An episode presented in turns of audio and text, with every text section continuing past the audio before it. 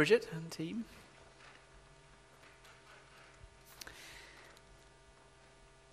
We found ourselves in our evening service uh, over the last couple of weeks, following a, a, little series that just happened upon us uh, that I began a few weeks ago about wisdom, uh, to have a little think about wisdom literature. And uh, if you, I'm not going to quiz you on those and sort of see if you remembered, but the wisdom literature, the main bits are of Proverbs and Job and Ecclesiastes. But it's not the only wisdom literature in the Bible. Some of the Psalms, uh, some of what Jesus teaches. Um, but wisdom crops up all over. And I thought this evening before next week's service of, of Inspiring Stories, we'd have a little think about, a little bit of more about wisdom. Wisdom is about how we live wisely or foolishly. Phil helped us a couple of weeks ago on um, tree of, a tree of life in Proverbs that brings life. Wisdom brings life. So I want to, to read three passages, and um, they're in the Old Testament, uh, apart from the Gospel and apart from Revelation, and uh, try and make a bit of sense of some of it for you. So, first of all, um, Chris, we're going to be in Revel- uh, Daniel chapter 9 and verses 19 to 28. I'm reading, I, I did a bit of a senior moment this morning. I forgot my Bible, left it at the church, the school where we meet in the morning. So I'm, I know, I, was, I left without it. I felt bereft all day. So I'm using one of the church Bibles, which I, I was going to say I feel unfamiliar with. It's not that it's different, but it's a different print and it's, it's laid out slightly differently. And feel, it doesn't feel like the friend that I had. And Phil's offering his, me his, but I'll, do, I'll stumble along and I'll gain some sympathy from you uh, with this one. It's all the word. I'm not saying that we're reading different Bibles, not at all. So, verse uh, 19 of chapter 9 of Daniel. O Lord, listen. O Lord, forgive. O Lord, hear and act. For your sake, O my God, do not delay, because your city and your people bear your name. While I was speaking and praying, confessing my sin and the sin of my people, Israel, and making my request to the Lord, my God, for his holy hill, while I was still in prayer, Gabriel, the man I had seen in the earlier vision, came to me in swift flight about the time of the evening sacrifice. He instructed me and said to me, Daniel, I have now come to give you insight and understanding. As soon as you begin, began to pray, an answer was given, which I have come to tell you, for you are highly esteemed. Therefore, consider the message and understand the vision. 77s are decreed for your people and your holy city to finish transgression, to put an end to sin, to atone for wickedness, to bring in everlasting righteousness to seal up vision and prophecy, and to anoint the most holy. Know and understand this. From the issuing of the decree to restore and rebuild Jerusalem until the anointed one, the ruler, comes, there will be seven sevens and 62 sevens. It will be rebuilt with streets and a trench, but in times of trouble.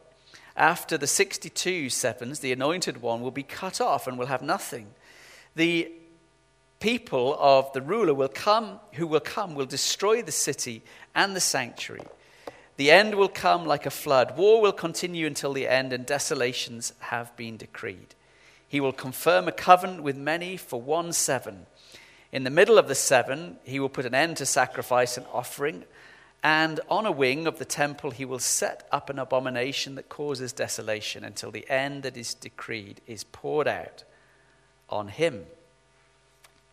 You're all thinking, I'm really courageous now reading that one, aren't you? The one you've always wanted to know what it says. So, a Revelation uh, chapter 11, let me just add to uh, the, the jeopardy of this sermon. Uh, Revelation chapter 13, verses 11 to 18. Then I saw another beast coming out of the earth. He had two horns like a lamb, but he spoke like a dragon. He exercised all the authority of the first beast on his behalf and made the earth and its inhabitants worship the first beast, whose fatal wound had been healed. And he performed great and miraculous signs, even causing fire to come down from heaven to in the earth in full view of men, people.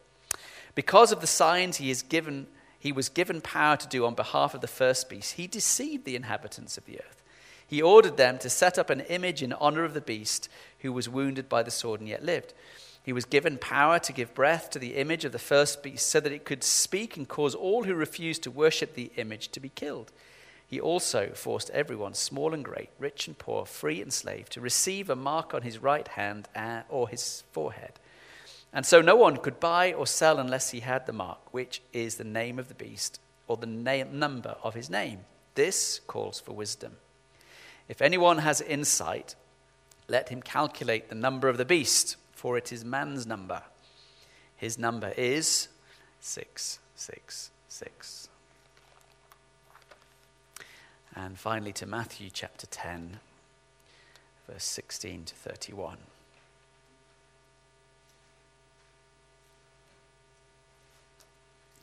Are you all on the edge of your seats, aren't you? Thinking, what's to this message going to be like? I know, it feels like it's that hole I was digging earlier. Okay, so uh, Revelation chapter 10, verse 16. And follow. Sorry, Matthew. My, my apologies. Matthew 10. There we go. Matthew 10, 16. I am sending you out like sheep among wolves. Therefore, be as shrewd as snakes and as innocent as doves. Be on your guard against people, uh, men, my translation. They will hand you over to the local councils and flog you in their synagogues. On my account, you will be brought before governors and kings as witnesses to them and to the Gentiles. But when they arrest you, do not worry about what to say or how to say it. At that time, you will be given what to say, for it will not be for it will not be you speaking, but the Spirit of your Father speaking through you. Brother will betray brother to death, and a father his child. Children will rebel against their parents and have them put to death. All men will hate you because of me, but he who stands firm to the end will be saved.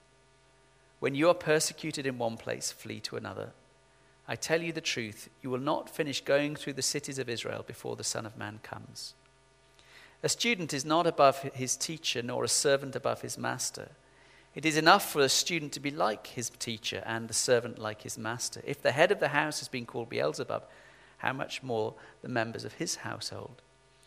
So do not be afraid of them. There is nothing concealed that will be that will not be disclosed, or hidden that will not be made known. What I tell you in the dark, speak in the daylight. Whisper what is whispered in your ear, proclaim from the roofs. Do not be afraid of those who kill the body but cannot kill the soul. Rather, be afraid of the one who can destroy both soul and body in hell. Are not two sparrows sold for a penny? Yet not one of them will fall to the ground apart from the will of your Father. And even the very hairs of your head are numbered. So don't be afraid. You are worth more than many sparrows. I've called this message a word for the wise. And you've no doubt heard in the readings that there's a lot of numbers being introduced. For all of us, I think, in here, yeah, pretty much, um, there was a time when we used to remember phone numbers. Do you remember that? We could re- recount quite a lot of phone numbers off memory. Now we have them all recorded on our device, and we don't so much. Numbers play a big part in your life. Often asked a national insurance number, I've eventually learnt mine. Um, if you've got uh, a card, I know we do contactless now, but we have to remember a PIN or two or three if you have other cards. Numbers occur a lot in our life. And people have always been fascinated uh, by numbers and how they work and what they do for good and bad reasons. Just by way of a little bit of fun, uh, it's a little bit of a party trick. I'm not reading your mind, just to clarify this. But would you join with me in this little game? It'll make you think, because we've got to warm you up for this message. No, I'm joking. So, I want you to think, don't speak it out loud. You've got to do this in your head. I want you to think of a number between 1 and 9. And I want you to multiply that number by 9. So you've got another number, and it has two digits. Is that right? It's got two, di- two digits. Separate those two digits and add them together. So you should have another number, a single number. Is that right? Good. And then I want you to take away five from that number.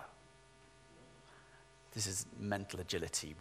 Brilliant. You're doing so well. So you've taken away five, so you've got another number. Now, I want you to find the letter that corresponds to that number. By that I mean that if number one is A, number two is B, number three is C, what letter corresponds to the number in your head? Got that? Good. Now, with that letter that you have, think of a country that begins with that letter. Yeah, first one that comes to mind. And then take the second letter of that country. We're nearly there, don't worry. Take the second letter of that country and think of an animal begin, that, that begins with that letter. Yeah? And then I want you to think of the color of that animal.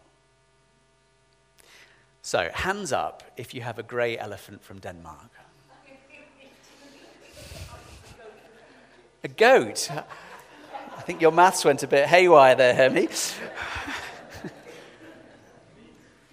Sorry? An eagle. Nice. From Denmark. Yeah. An emu. Oh, you see, you're, you're really kind of thinking outside the, the zoo. Anyway, it's a bit of fun.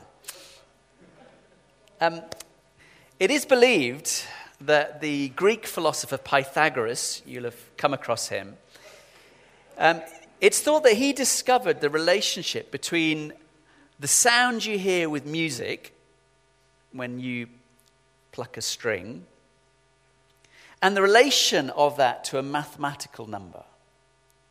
So, uh, when I was learning to play the piano and the guitar, often things are around, tuned around an A, which has a frequency of 440 hertz, that it vibrates 440 times a second.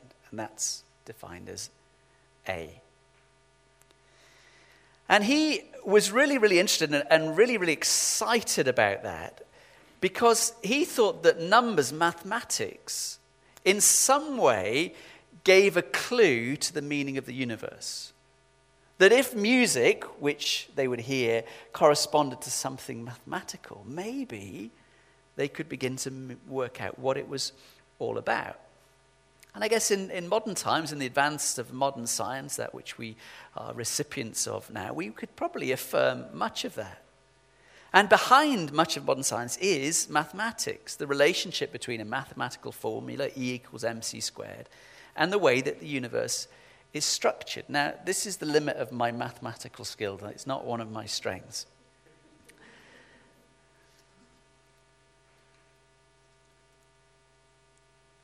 Numbers, and meaning. And scientists, those who believe, have often found this a place of worship. Because in the discovery of maths, of organization, of, of beauty, they've perceived order out of chaos. And see that actually there is structure, there is definition that if there is to be a God, and many mathematicians believe in a God, then God must be a great mathematician.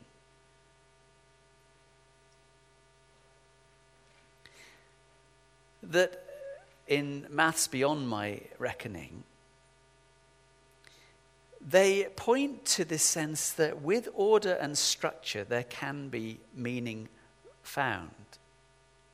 Occasionally, when I had to do maths, I would whoop for joy if I had a, a, a difficult uh, problem sum and I managed to work it out or I managed to grasp something, even, even if it seemed beyond me at the first place. Some people love numbers, and we've got an accountant over there. You love numbers, I think, don't you, Dan? You did love numbers, yeah. You've had enough of numbers. Some people love it. But the thing about numbers that do point to structure and design created order. It's not random, it's not chaos. Numbers can also lead us badly astray. Uh, people, sometimes you can find things on the internet, should you choose to look, that so use numbers, and there's a kind of whole numerology about the Bible. I don't mean the numbers that we've read, but people find all sorts of bizarre patterns in the secret way of interpreting scriptures. It's, I don't really think it's very helpful, and it appears to be more like a, a technical word is a Gnostic thing that you need special knowledge to actually truly interpret. Jesus come and made God plain to us, and the scriptures point us to Jesus. But the nature of numbers, and, and I'll come to what I read in the text in a moment, is that sometimes we can be so fixated on the data, the numbers, that we can turn everything into a statistic or a probability or simply a number. And we forget that in life, numbers actually have meaning, purpose, value.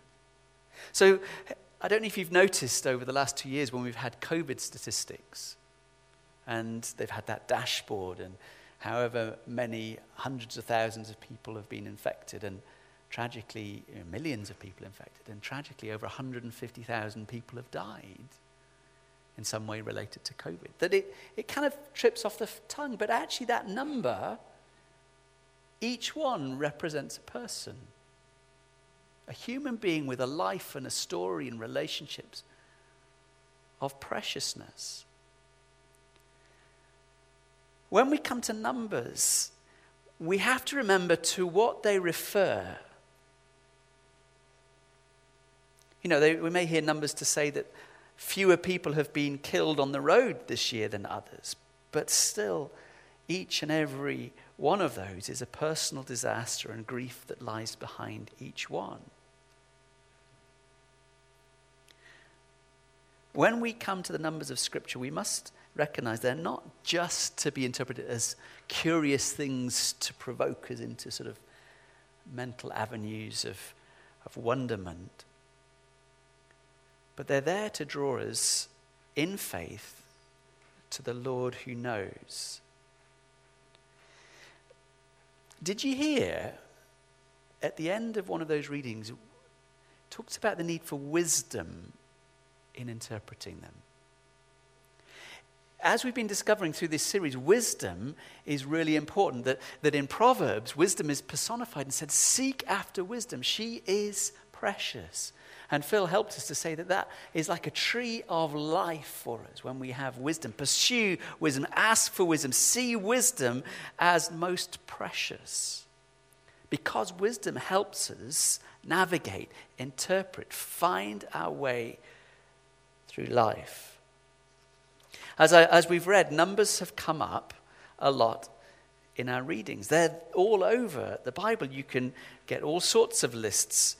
There's even a book of the Bible called Numbers, and it has lots of counting in it.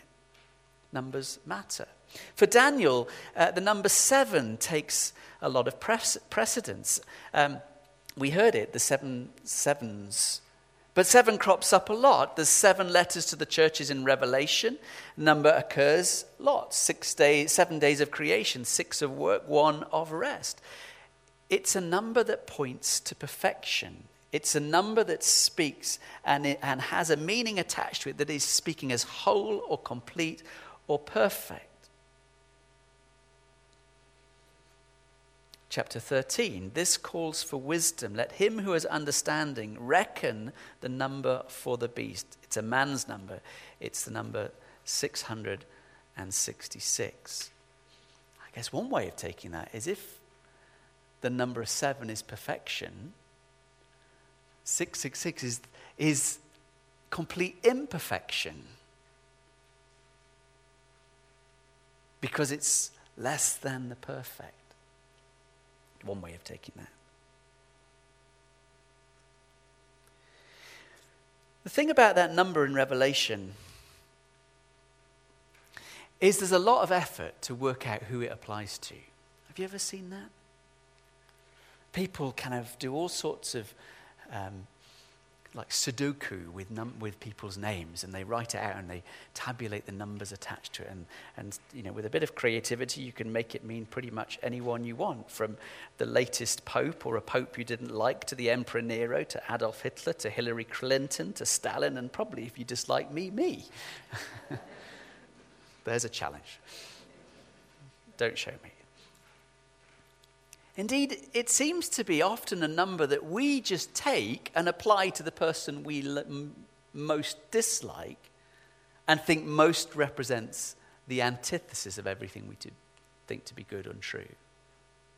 There, though, that's the one, that's the Antichrist. That is the personification of everything bad. But when we read Revelation, I think the fact is that John expected his readers to be able to discover the person that he meant. He says, You will be able to calculate, you will be able to reckon the number and know who this is. The trouble for us is this is that we've now lost the key. That every suggestion that has been put forward since seems to disqualify them from being the actual person that John was writing about, or the people of the first century that John wrote to from the Isle of Patmos would understand. And I think actually that's a good thing. But before I come to that, we recognize that the verses that are being described that John is referring to really do describe an unsavory character. The first half of the chapter, which described the beast who came up out of the sea and made war on the saints, and this beast is pretty strongly argued and, and, and pretty certain, represents the Roman ruler, the one who is in deep oppression of the early church, of those handful of believers who were scattered and fearful because of the tyranny and the great power of the Roman institution, the empire, of all its means to stamp out this fledgling family of faith. And he came out of the sea to Asia, where John's church was, and persecuted them in the name of the empire. The second beast in the chapter arises from the earth, and, and I think this probably represents local rulers who exercise power in the name of Rome. It's a, a collaboration of one giving authority to the other to continue this despotic act of stamping out faith of Jesus' followers. The beast, says John, exercises all the authority of the first beast. In other words, the power has been delegated. It's the puppet vassal of Rome doing its will in accord with what the master wishes. And despite that, it's very, very powerful, even able to apparently work miracles.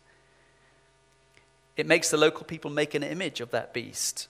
In other words, take on and want to adopt its like.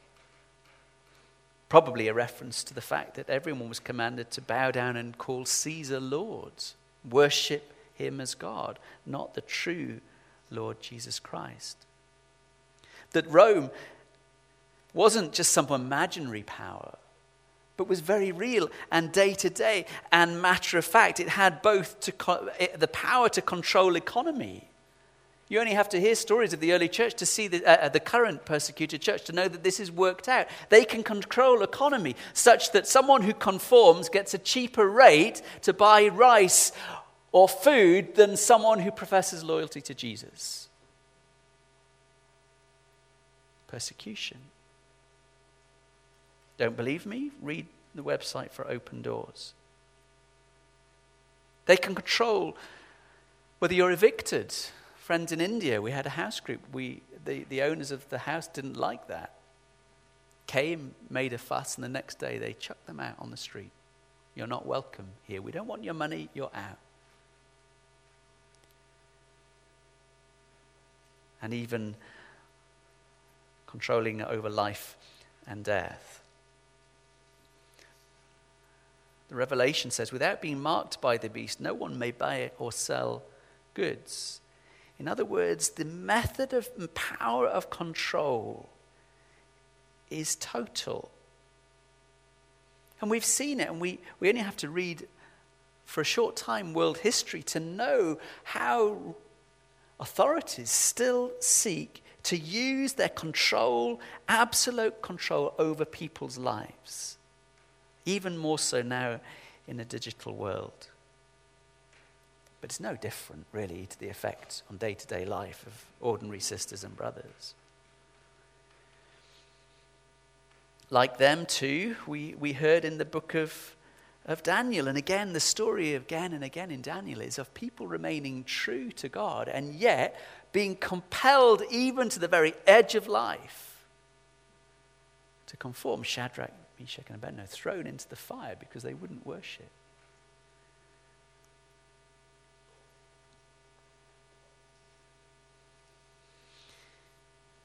See, at the heart of following Jesus and at the heart of life is this contrast of who do we follow? Because there's a vying for that. We're all in the maelstrom between these things. Will we seek and follow the Lord Jesus Christ, the resurrected one, the firstborn from among the dead, or be complicit with the powers and principalities of this age? We are provided two options. The guise of this is very different, you know, for North Korea and, and Burma and Russia, Pol Pot's regime, various iterations of right wing or extreme left wing. Or do we remain true to the living Lord who has called us by name? Of course, We know that this beast will be slain.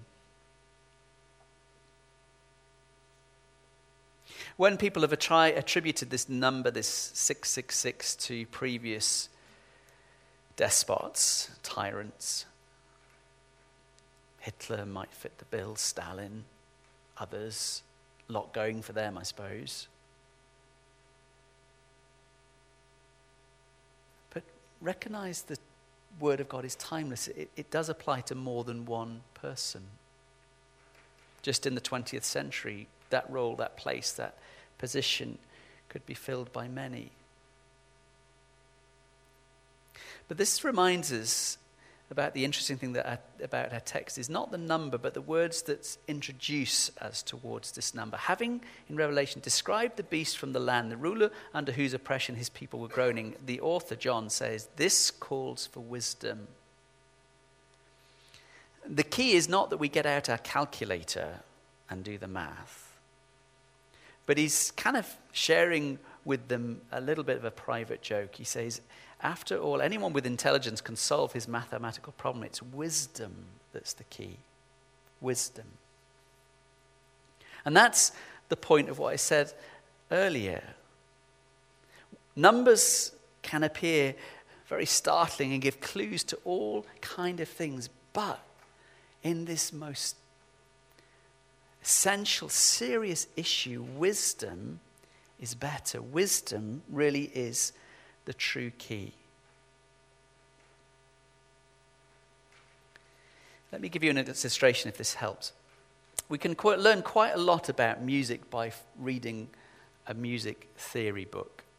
And that will help us with some numbers to point to what it's talking about about the relation of a string to a tone, the interval between each and each note. And, and uh, you know, there's some very mathematical composers. I know some of us you wouldn't know this, but the, the composer Bach was brilliant. Had some, you know, people have gone right into this, his beauty of mathematical musical arrangement. But it wouldn't be true to say that you would understand music if you understood maths, would it?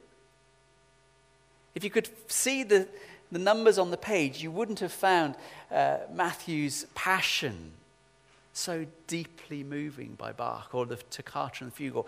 There's something more beautiful than just the mechanics of it. The real mystery begins when the, the detail is finished and actually you hear and sense the glory of that peace. Wisdom is like that, it is far greater of course, I'm speaking of things here that is far greater than music. John is concerned for the tiny church, vulnerable flesh and blood believers like you and me who are quite unprotected in a hostile world.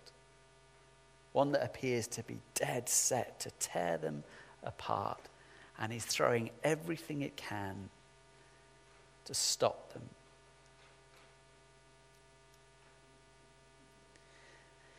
And that's where the gulf between these slightly obscure texts and us narrows. We may not be thrown into prison, though many of us are in this world right now. We heard of the World Watch List just released last month. It's got worse again. The numbers bigger, the extremity of the incidents higher. I know we talked to one of those who was involved. He said that we might start having to do not just 50, but 100 because they're vying for the top spots. We might not be thrown into prison or killed for our belief, but many are. And as Ron has helpfully pointed out, and others from Open Doors, remember that most of the New Testament is written by persecuted Christians for persecuted Christians. But to narrow the gap a little bit more closely, when we think of these other places, we think, well, we are free, aren't we? We are not under despotic regimes of corruption. I won't stray too far down those things because you may say, well, we are.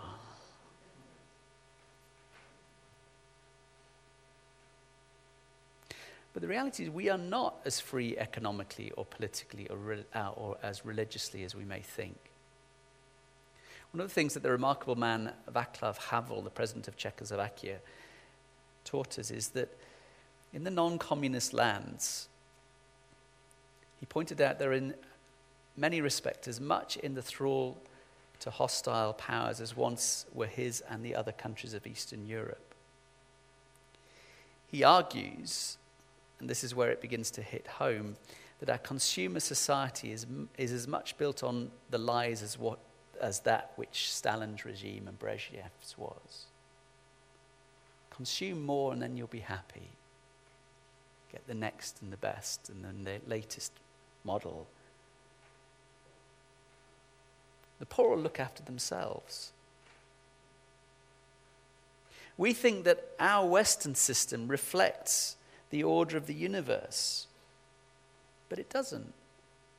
Western capitalistic democratic society doesn't reflect the kingdom of God.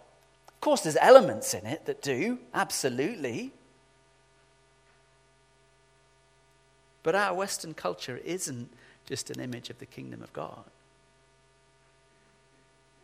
Look at the Beatitudes in Matthew chapter 5 to see what we celebrate and what the kingdom celebrates. Blessed are the persecuted, for they shall. Blessed are the poor, blessed are those who mourn, blessed are the meek.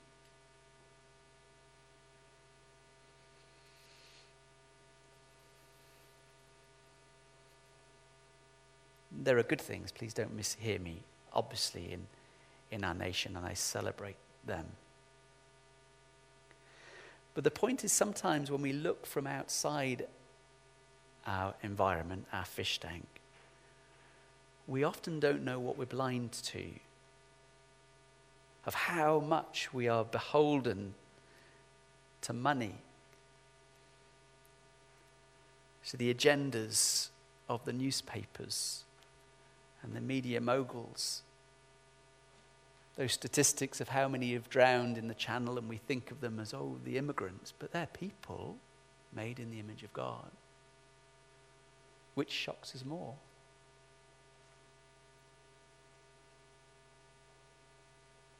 Remember that maelstrom where either part of the kingdom or the principalities and powers are seeking us to give loyalty to them. Ultimately, is our loyalty to one God We'll love him with everything that we can, and we will love our neighbor as ourselves, irrespective of what passport they may hold.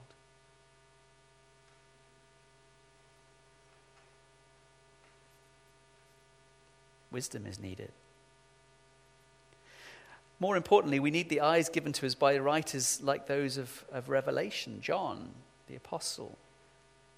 You see, the essence of that beast that he is writing about from the land is that, that it claims absolute totalitarian power over the lives of people. Do you know Christians are called radical dissenters? Because we say no. We will honor and fulfill and, uh, and, and obey the law where it is good, but we will radically dissent because our first allegiance and our full allegiance is to Jesus.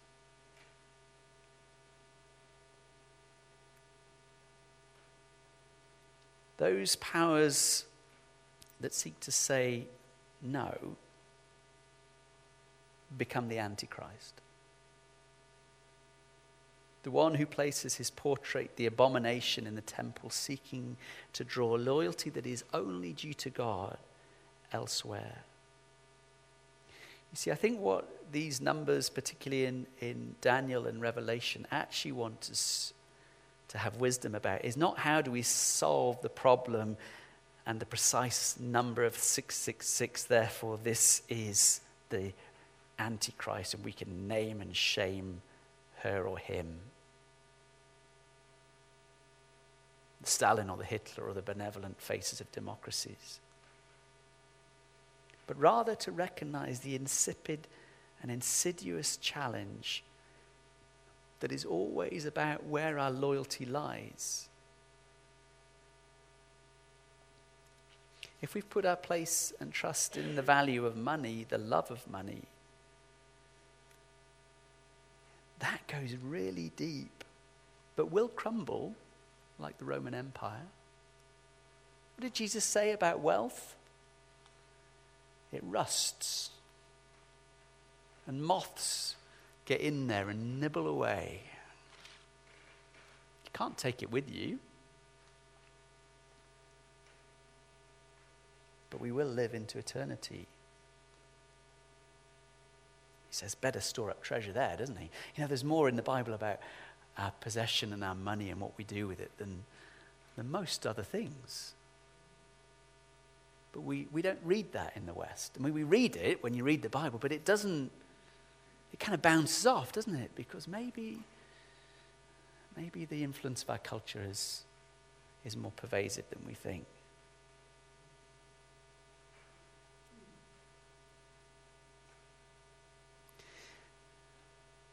In holding up the mirror of Scripture, maybe there's a stirring and a nudging of the Holy Spirit. Some people perceive and, and speak that challenges to our loyalty and love for Jesus and faith may come. It may get harder in the West to follow Jesus than it already is, perhaps. I have no prophetic insight in that. But we do need wisdom to be as wise as serpents and as harmless as, as doves. But how and why? Well, remember the essential nature of the beast from the land, the Antichrist, is the one who sets himself up in opposition to all that Christ stands for. I'm going to put my hand up now and say this is an overtly political statement. Put down your guns. I find it very, very perplexing and troubling. Easy to point a finger, but how so many believers in Jesus in America celebrate Trump. Not to say that everything that he's done is bad, some things good.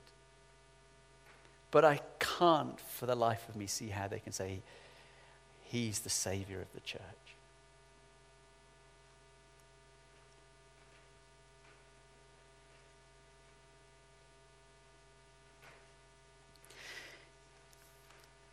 Jesus makes absolute claims over our lives. So does the enemy. But unlike Jesus, the enemy has absolutely no right to do so. He will lie and deceive and distort. The claim of Jesus, the Son of God, the most wonderful human being ever, who is brilliant in every way, has the right to call for our allegiance, both because he is truly God and because he exercises power only as the gentle Lord, the one whose yoke is easy and whose burden is light. It is a claim for absolute authority, but do not forget this. It is one that he exercises by coming alongside us, by teaching us, by healing us, by seeking out the lost and the outcast, and finally going to the cross to suffer willingly to rescue the other. Those beautiful verses at Christmas from Isaiah. The government is upon his shoulders. He is the Prince of Peace. Almighty God, everlasting Father. What a kingdom. There is the wisdom that we seek. There is the guide and the key to what true authority and kingdom living looks like. And their wisdom teaches us to watch and remain awake and the words of 1 Peter 5 8 come to mind. The devil prowls around like a roaring lion, seeking someone to devour. But we're also told that Jesus is divine wisdom made flesh, and those who hold to him will in no way be put to shame. Let's pray together.